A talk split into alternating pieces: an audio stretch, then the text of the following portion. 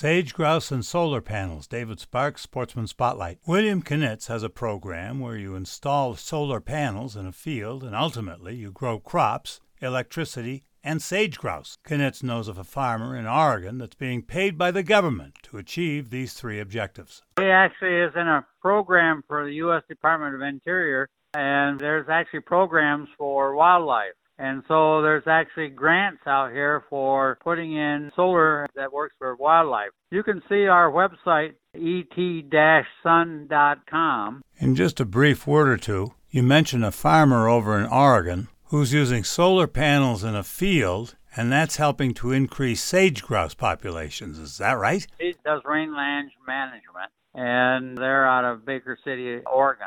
What he has got into is providing cover so that they can expand the habitat for the grouse, which is a hunting bird too. So essentially, what you're saying is you take the power from the solar panels and use that power to grow crops, which then serve as cover or serve as habitat for sage grouse. Yes, in this particular case, he's raising pasture for grazing cattle in the springtime, and he raises sage grouse, provides habitat, which they pay for. Now that's a deal. et-sun.com.